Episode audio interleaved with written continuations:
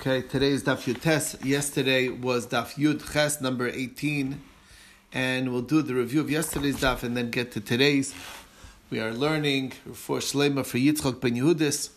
And also have in mind all who need a refuah in these days. Okay. Um, so uh, yesterday we started at the uh, at the Gemara after the Mishnah on Daf Yud Ches Amud Aleph, and uh, the Mishnah discussed uh, a bunch of disputes between Beis Shammai and Beis Hillel, and um, it seems that the soaking of the, I guess the the solids, the ink solids in the liquid, is uh, now allowed to be done, unless it's going to get totally soaked before, according to Beis Shammai, but Beis Hillel says that that's permitted. The question is, who says that adding the water to the ink is already the action? Um, you might think you would have to do like the mixing to actually do it. It's not just putting the water in. So the Gemara says, Rav Yosef says that this is going like Rebbe, because Rebbe says that that's all you need um, for uh, to be chayiv for gibbul, um, which is kneading dough by adding the water. The whoever does the second act between putting the flour and the water, it doesn't matter the order, but it matters who did the actual second act is going to be chayv according to Rebbe. Rabbi Yossi says that you're not chayv unless you're kneading the dough. So Abaye, when he heard the Gemara, Rav Yosef's position, he says that uh, I could have. How do you know? Maybe um, maybe Rabbi Yossi is only arguing in such a scenario by flour and water, where obviously if you don't need it, um, it's really certainly not going to become a very good dough. But by ink, it really will dissipate slowly but surely and get uh, you know get diluted into the water. Um, you know, any ink solid will slowly wear away into the water and turn it, the entire water into ink. So maybe even Rabbi would agree to that. So um, the Gemara answers that um, uh, don't don't even think that because the Brisa says that it doesn't matter who who um, who puts who first or who puts what first, the ashes or the water. Now ashes also is not something that really mixes with the water and it says that whoever puts it second is going to be chayiv. And that's Rebbe's opinion. Or Rabbi Yossi Rabbi says, no, you got to mix it. Now, why would Rabbi, if we see that there's a dispute there too, that even there you need to mix it. So the Gemara says, maybe we're using the word afer, but we really mean afar. And afar is dirt. Dirt does require mixing with the water in order for it to perform the mud. Um, so, and it has an effect. So the Gemara says, but there's a separate price for Afer and a separate price for Afer. So the Gemara says that doesn't really bother us because, you know, we do use the words interchangeably and it wasn't written one next to the other. If it would say the same brisa, you know, if you mix Afer with water, whoever puts the last one, or if you mix Afer with water, then we know that Afer means Afer and Afer means Afer. But if they're not written one to one next to each other, so they could both be referring really to dirt, and they're just using the less usual word for dirt because the, do, the two words are interchangeably used for both dirt and ashes. Okay. Which brings us to the next piece that was uh, the uh, putting the water, opening up the water channel into the field, so the water the field gets watered over the entire Shabbos, and you're allowed to do that even right before Shabbos, even though as Shabbos goes on, it's getting fully watered. Um, we also talked about uh, putting incense under the clothes to fumigate the clothes. We also talked about um, putting a coal under the metal, the silver, to blacken it, which was helping for the designing process for the silversmith. And you can start the process from before Shabbos, let it continue on Shabbos. And the same thing is true with the medication that continually medicates as the Shabbos goes on, as long as you started the process from before, those things are completely permissible. And uh, what you cannot do, however, and this is the quote, what you cannot do is set your water mill to, to grind down the wheat on Shabbos, even though you set it up from before Shabbos. What's the difference between the watermill and all these other cases? That's the Gemara wants to know. So the first answer we saw was Rabbah. The reason is is because it's problem, separate problem of things that are mashmiya kol, that are loud, noisy things, and those things are more problematic. It uh, it's a Rashi says it's a zilusa to Shabbos, it's a denigration of Shabbos, and this is the actual issue. Um, yes.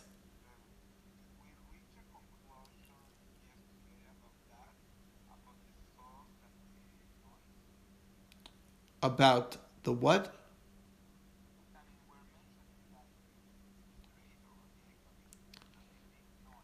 Right, no, no. So all I said is that we see a principle over here. I didn't, we didn't come to the halachic psak. That's what I said. We, again, it's important to understand that what we're learning here are the principles behind the halacha. Practical halacha, you ask a rabbi, what do I do? Am I allowed to do this? Is this okay? Is this fall into that category or not? You understand? True, but I'm not ruling on these things right now. It's a time. This is the whole the whole time now we're getting questions that are that are that are abnormal, right? Actually, I'll tell, I'll share with you an interesting question. Somebody asked me, um, "Can you do Hallel over Zoom?" Can we do Hallel over Zoom? So anyway, it's an interesting question. Um, there's what the practical difference. I, I will tell you I did permit it because really anyway we make a bracha on Rosh Chodesh for Hallel regardless whether we're alone or with a minyan, so it doesn't really need the minyan. And if you want to sing together, what's the problem with singing together? The only difference is, is the way it's done is a little responsibly different, you know. So to me, that's not a significant enough difference. If you're with people, you can, uh, you know, even over the Zoom, that that would be fine. So I, I did, I was makel on that. So that was I felt comfortable ruling on. As far as the generator on Shabbos, there's other factors, and it's not saying the psak halacha. This is Rabba's explanation. We're not even seeing that who we find, who we go with over here. That's one of the concerns, um, because the mill is extra noisy and it's a bizayon to Shabbos.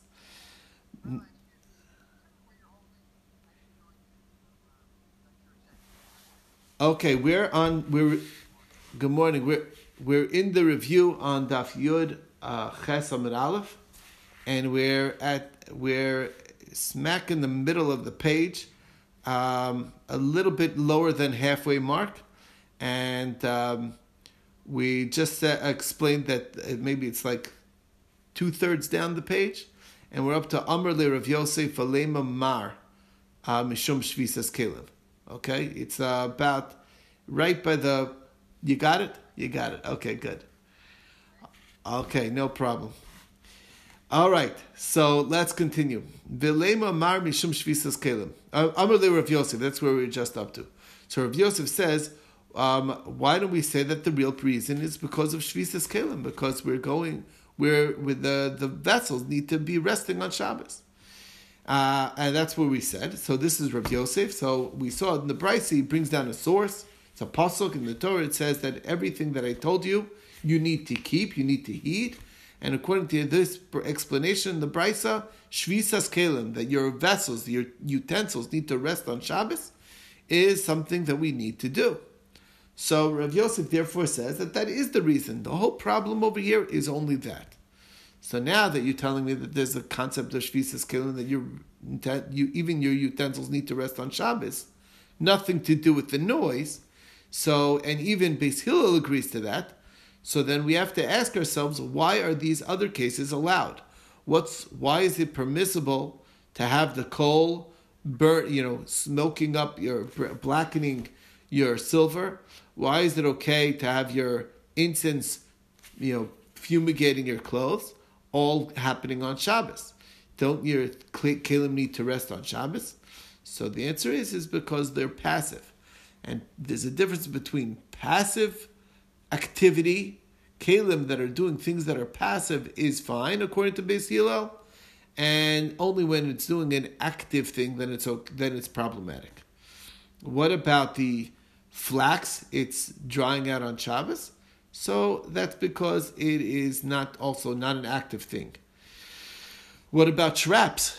We know that uh, Beis Hillel allows for a trap to trap on Shabbos, even though you set you set it up right before Shabbos, and you know there's no time for it to catch anything on, on until uh, it'll be Shabbos first before it gets caught, and that was permissible. So the Gemara says you're right. Even Beis Hillel only allowed for those particular trap traps that are passive, like a hook for a fish hook, or like there's a this uh, basket that has a very narrow head and it swims right the fish swims right in gets its head stuck but then it can't extricate itself those are passive traps and that's what we're talking about over here okay um, and then there's uh, the, the Gemara says now that Rav Oshia says the name of Rav Asi that Shvisas Kalim Dorais is really only Beis Shammai. Beis Hillel disagrees, so not like Rav Yosef's contention.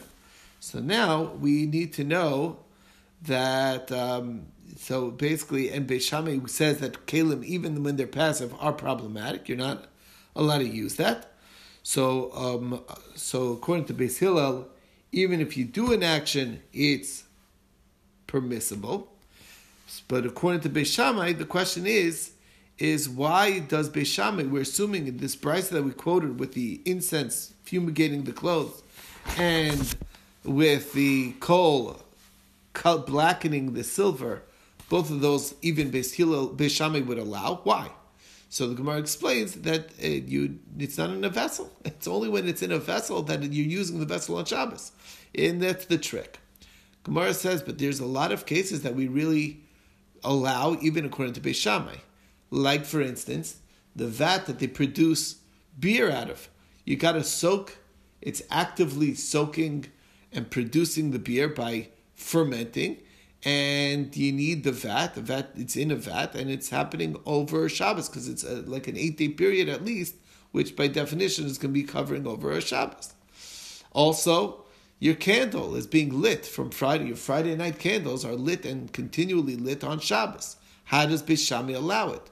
The pot um, is uh, and your and the spit that holds the meat is all getting used and doing a malacha on Shabbos. Why does Beis Shammai allow that? So the Gemara gives a very interesting answer. The Gemara says that Beis Shammai says that in order to allow for these things, you need to make them hefker, because there's a limitation that you only have a responsibility on your own kalim. But if it's hefker, it doesn't bother me.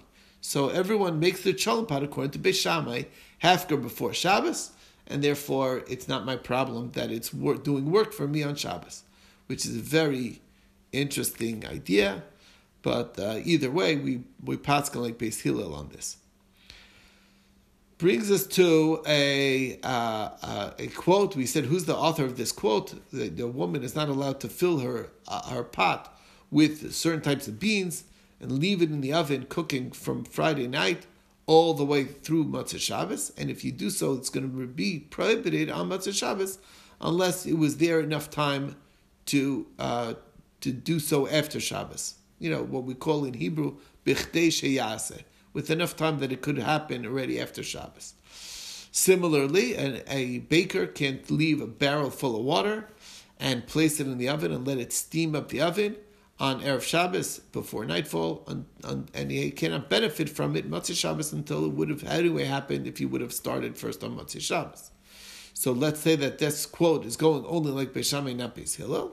Gemara says not necessarily true. It could be Beis Hillel agrees with both of those laws, because there's another issue at stake, and that is the concept of Shema Yechata B'Kala. Maybe he's going to come to stoke the coals, which is its own issue that even Beis Hillel is worried about.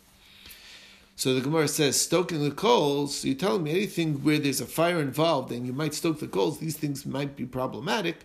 So then why don't we worry about the incense or the coal that's u- being utilized to uh, for work on Shabbos?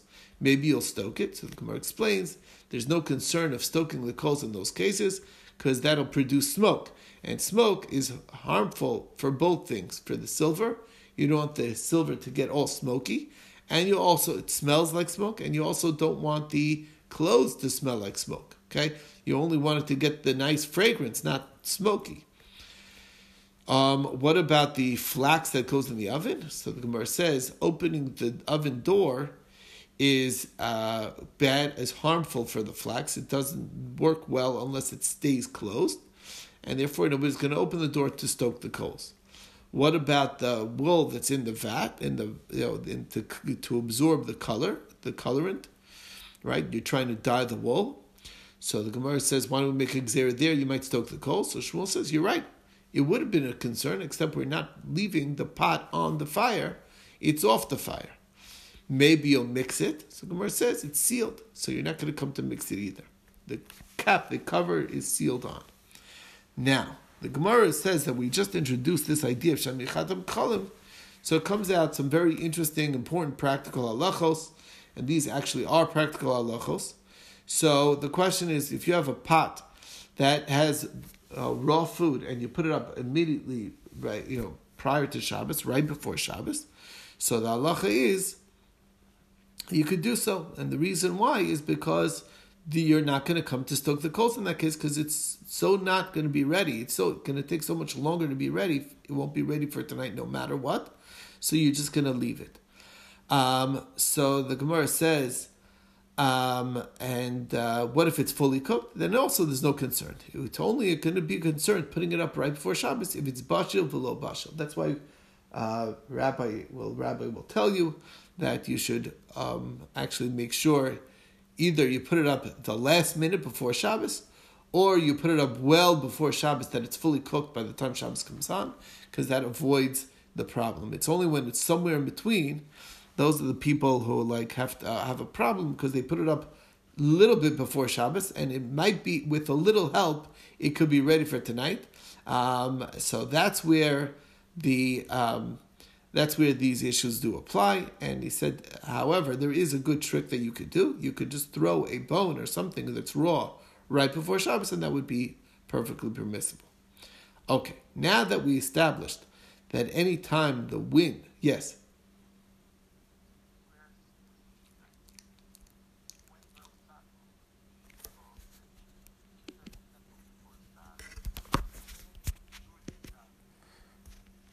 Correct. I just stopped the clock for a minute. Okay, so we left off. We're still in middle of our review on Daf Yud Ches Amud Beis, and what's the and the question that we said is, um, um, so we saw a trick that you could just put a uh, a bone and therefore let it cook on Shabbos. Now, the Gemara says, now that that's true, that if it's harmful for the any wind would come in, air, cold air would come in, it would be harmful, so you're not going to be tempted to do so. So we saw that there's a, a, an actual difference depending on what it is that you're cooking.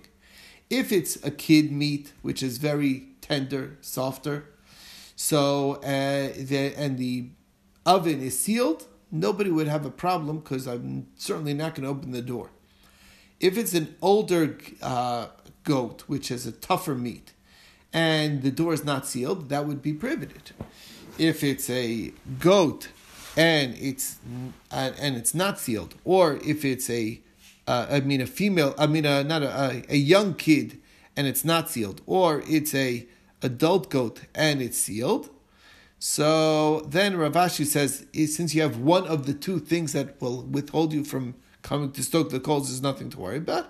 And Rav Yirmiyah Midifti says it's still prohibited. You need like you need like a reminder, a double reminder, according to Rav Yirmiyah Midifti. Now, Rav Ashi, who says it's allowed, we have a Mishnah coming up. We're going to see Mir Hashem at the end of today's daf, which is that you can't roast meat unless it's going to be fully roasted from before Shabbos. So the Gemara says that's talking about a uh, an old goat um, which is, and it's not closed, so uh, not sealed. That's one answer. There's another uh, version of the whole discussion, machlokas between Rav Ashi and Rabbi Yirmiyah and it says like this: If it's a kid's meat, so then it doesn't matter whether it's sealed or, or not. Nobody's going to want to open the door to stoke the coals because it by opening the door that'll harm the kid, the meat. So you're not going to do it. Um, if it's an adult goat, so then and it's sealed, so that it's seal, the seal on the door is already a reminder. So that's also not a concern. The whole machlokus is if it's a regular door and it's an adult uh, adult goat. Uh, Rav Ashi says it's still allowed, and Rabbi Yirmiyah says that it's forbidden. Okay, uh, why? So the question is, how does Rav Ashi say it's allowed, but doesn't uh, the the we see in the upcoming Mishnah, you're not allowed to roast meat, and that's exactly the same thing. You're roasting meat, even if you say it's the meat of an adult goat, but you, it has to be fully roasted from before Shabbos. So the answer is that's because it's on, directly on the coals, and there's not even a door. According to Rav Ashi, the, having an oven door is itself like a reminder you're not going to come to stoke the coals. But according to uh, Rav Yirmiyah that's not sufficient. But when it's completely open and the coals right there, you might be tempted to stoke the coals, and even he would agree in that case. Okay. Um, then we left off. The Ravina said that uh, that if you have a raw piece of pumpkin or gourd, uh, a winter squash, that's also going to be allowed because it's also any wind by opening the door will be harmful to it. It's the same as the kid meat of the young kid, and therefore it's permissible. Um, in that case, if as long as the door, the oven door, you won't be tempted to open the oven door because it'll harm the cooking process. Okay, we did the next thing about uh, selling, and we saw the machloks between Beis Shammai and Beis Hillel in the Mishnah about selling to the Gentiles. So Beis Shammai says you can't sell to the Gentile or lend him something that he's going to return to you, or lend him money, or give him gifts, unless he's going to be able to make it to his home before Shabbos. Beis Hillel says he has to just get to the house by the by the by the wall of the city, closest house. Rabbi Akiva says it doesn't really mean that.